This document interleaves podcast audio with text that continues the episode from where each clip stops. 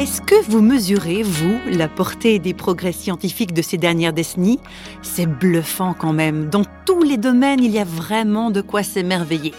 Mais réflexion faite, est-ce que nous ne sommes pas quelque peu dépassés par les conséquences de certaines avancées technologiques, notamment dans le domaine médical par exemple? Et oui, voilà pourquoi toutes les questions liées à la bioéthique sont loin d'être résolues. Les enjeux sont complexes et ce n'est pas Jean-Pierre Denis qui va dire le contraire.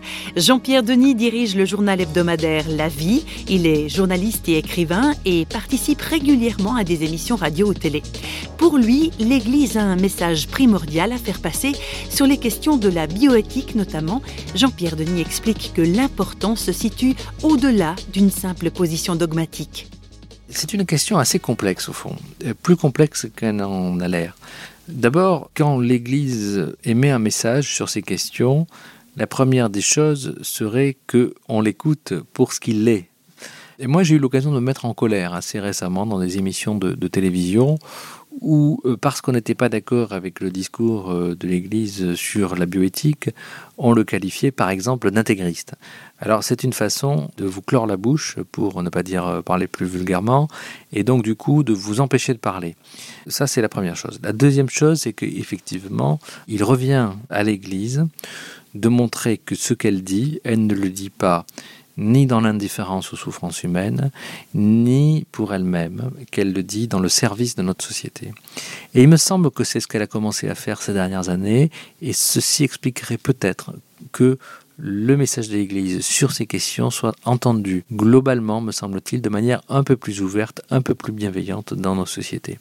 C'est-à-dire arriver à expliquer que l'Église n'est pas en train de défendre justement une position dogmatique, mais une position de service, qu'elle n'est pas en train de défendre une position mortifère, mais qu'elle est au contraire au service de la vie.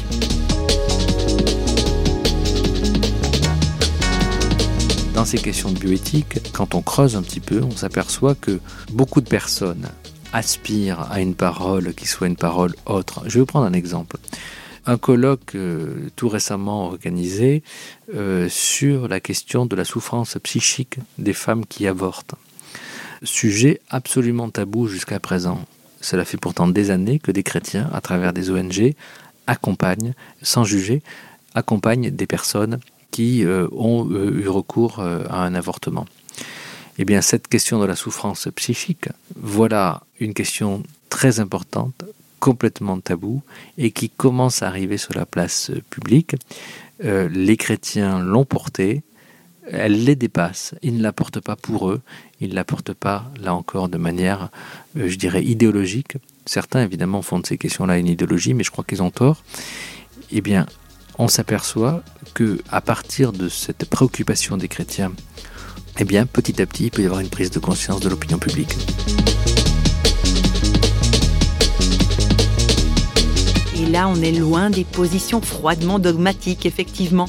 Est-il besoin de rappeler d'ailleurs que le Christ lui-même n'a jamais été indifférent à la souffrance humaine?